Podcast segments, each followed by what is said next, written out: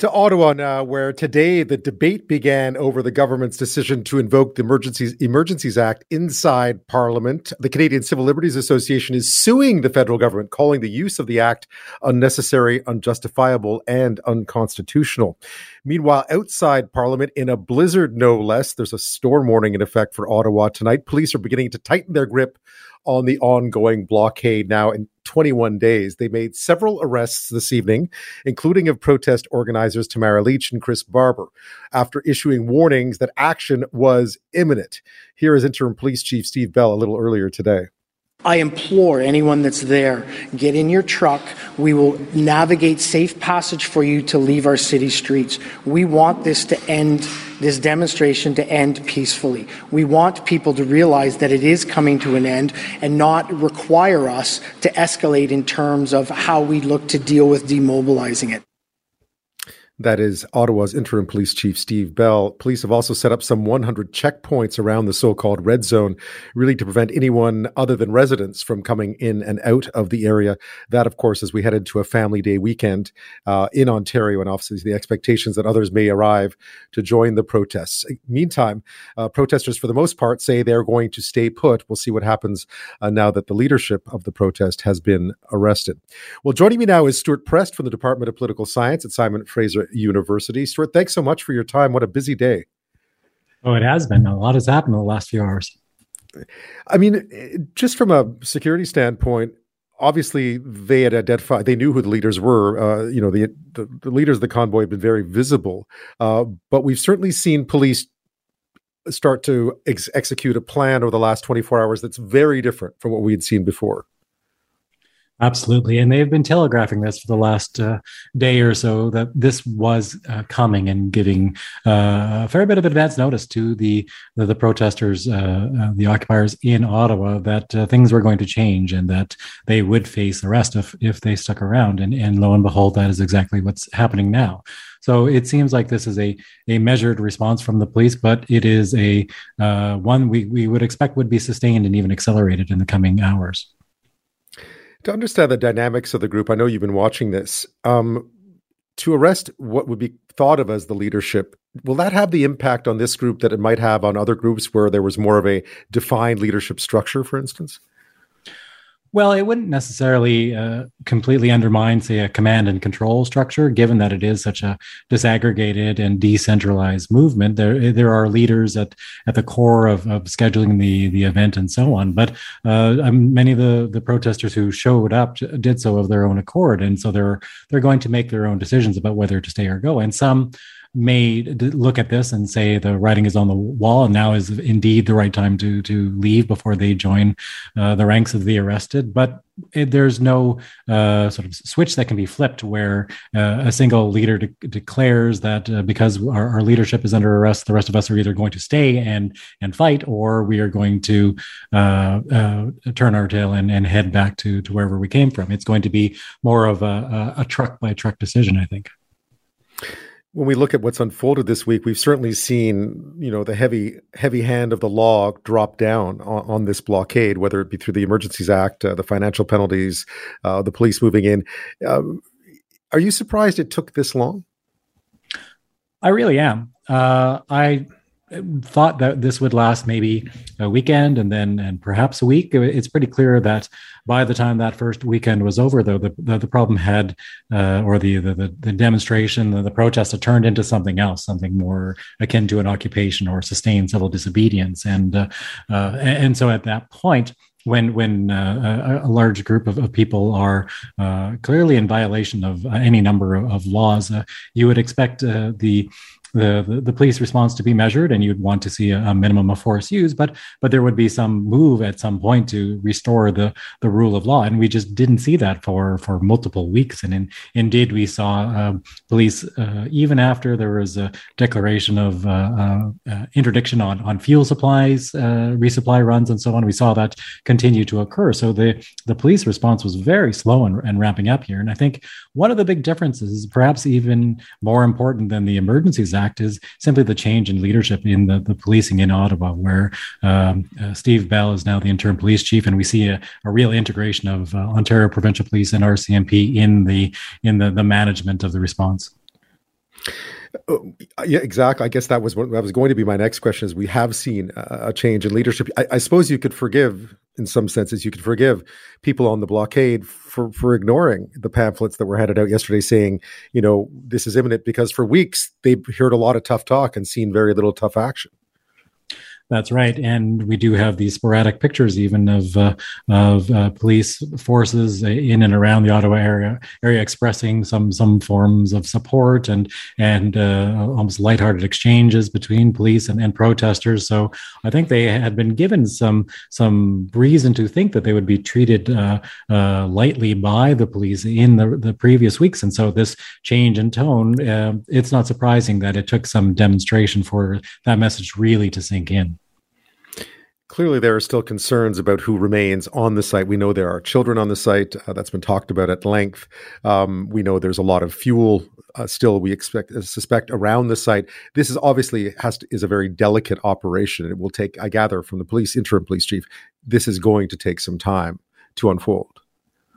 Right. I think uh, some of this is is just uh, the pure logistics of it. When you allow uh, several hundred trucks to to park uh, bumper to bumper in downtown Ottawa, that that takes some time to put into place. And once once it's allowed to occur, it takes some time to unwind it. Even if everybody is supportive, fully on board with the effort to to end the the, the downtown occupation, that's not going to happen overnight. We have to move these uh, these uh, series of trucks out, and and that's with full cooperation. If there are pockets of of those who are looking to stay and, and resist to the end and to continue a, a form of and, and maybe very peaceful civil disobedience, simply not uh, responding to police orders, that that will take that much longer. So it's it's clear there's been a, a, turning of the tide, and we're closer to the end than the beginning. But it's not like this is simply going to be overcome Friday or Saturday morning. Because I understand under the Emergencies Act now, anyone taking part in that blockade is now doing something illegal. Technically, is that correct? Uh, yeah, there, and this was even uh, uh, possibly the case with the declaration of the, the state of emergency by by the province earlier uh, last week as well. There's there was not a lack of, of things to be enforced in this situation. What seems to be uh, changing here is the urgency with which uh, law enforcement is is responding, and the the Declaration of the Emergencies Act uh, by the federal government gives additional tools and uh, can uh, create a, a additional uh, potential infractions related to, say, bringing children into into the site and so on. But the, the broad strokes of it, occupying downtown Ottawa for weeks on end, is not a legal act, and and so now we're seeing that uh, that reality uh, be be uh, uh, dealt with by by the police. But again, as we've been saying, this was a long time coming, and it will take some time to to, to fully work out. And eventually, everyone who is there uh, will either be driving themselves out or walking themselves out, or we would expect to to find themselves under arrest. It seems like that end is here now we have seen over the past weekends, and we're heading into a long weekend, uh, both here in British Columbia where we are, but also in Ontario, Family Day weekend. I guess there was some urgency then to try to wrap this up before others could come and join, as they have been doing uh, over over weekends, specifically a long weekend.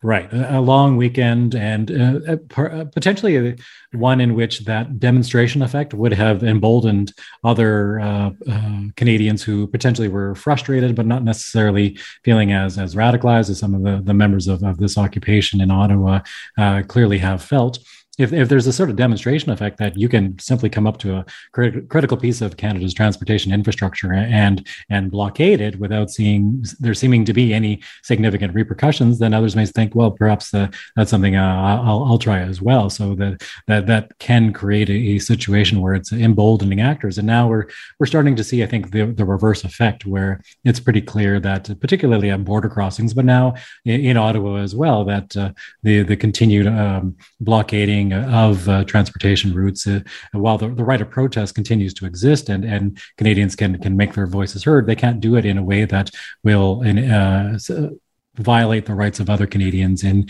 in uh, on, on, a medium term, long term basis to be able to move goods and services in themselves freely uh, certainly the Emergencies Act, uh, as it was brought in, was part in part also to make sure that other critical infrastructure, specifically, I would imagine the Ambassador Bridge in Windsor, uh, linking Windsor and Detroit, that there were no renewed uh, protests at those sites. Right, and I think that in some ways was the real wake up call here, where uh, um, strange to say the, the the loss of some streets in downtown Ottawa, while it was extremely inconvenient to the people uh, living in Ottawa and and potentially dangerous as well. The the blockade of something like the Ambassador Bridge, which is uh, absolutely vital to a significant chunk of the the Canadian economy, really got uh, policymakers' attention, and I think was one of the factors that really raised the stakes and, and led to an escalation both in the provincial response and then this week in the, the federal response as well.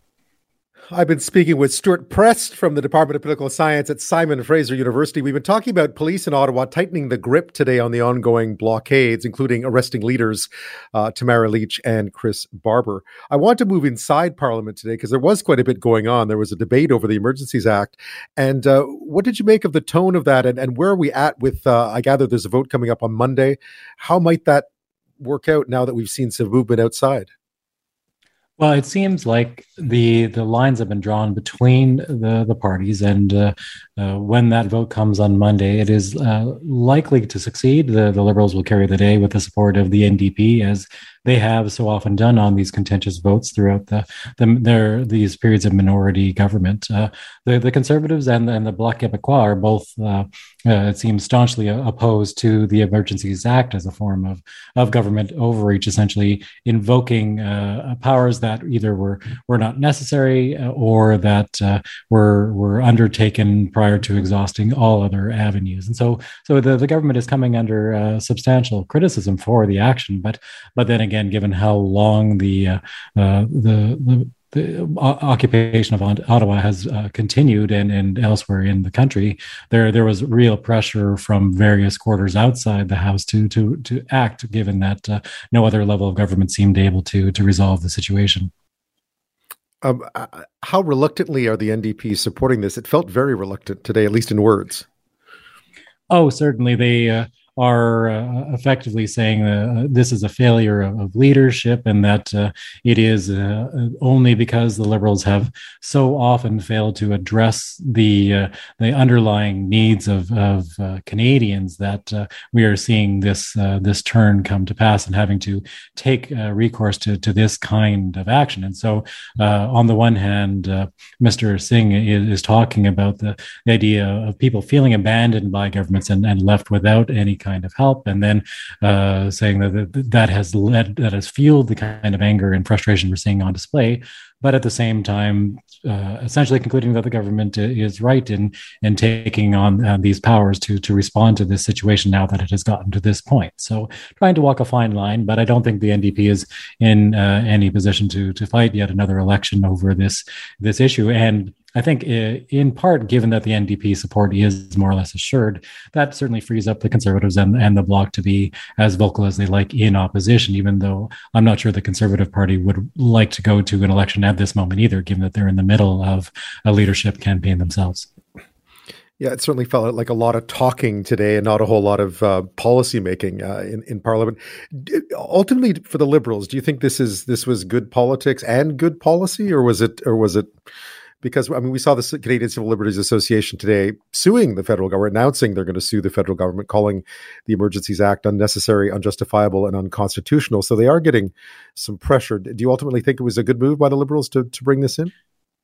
Well, it's a bit of an, uh, an uncomfortable fit, if you want to put it that way. So, what we have is a situation in Ottawa where um, I, I, think it's fair to conclude that the, the municipal government was unequal to the task of responding to to this problem, and and the Ottawa police in particular just seemed unable or unwilling to to to deal with the situation that had presented itself. And while we saw some support from from the Ontario government, uh, much of their attention seemed more focused on sites like the Ambassador Bridge, and so that left the, the liberals in in this awkward position of, uh, in a sense, becoming politically increasingly responsible for the situation in in Ottawa, even though it was not their direct jurisdiction. Maintenance of, of local safety, even in the capital of the country, is is a provincial uh, responsibility, often delegated to to the cities. So it was a a situation in which they were becoming increasingly uh, politically vulnerable for this ongoing crisis. And I think uh, there isn't, uh, and I, an ideal policy tool to allow the federal government to step in in a situation like that.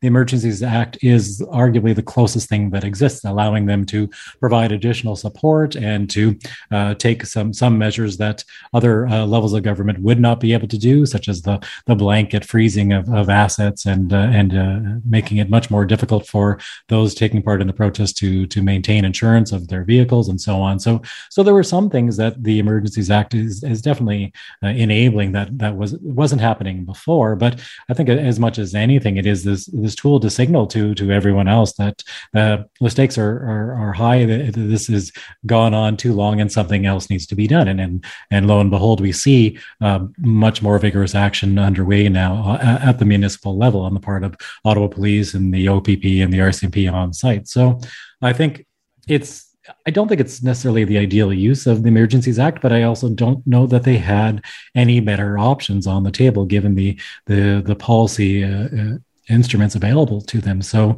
uh, I, am not surprised the, the federal government is being criticized for this. I'm not surprised that they took this action. And uh, I think uh, this will be a, a, debating point for some time. And I think, I hope actually, once the, the dust settles, that we, we reflect a little bit on what actually would be a, a better policy solution here. When, when we have a, a level of government that doesn't seem able to respond, what do we want as, as a country, the federal government, to be able to do in, in those kinds of situations? I think that's a, a good question that we ought to ask ourselves. Yes, this is certainly a, a situation where there's going to be a lot of uh, a lot of sort of uh, hindsight. I imagine a lot of uh, a lot of analysis of what went wrong and how better to fix it if it ever should happen again. Uh, Stewart Prest, thank you so much for your time tonight. I appreciate it. Oh, it's my pleasure. Anytime.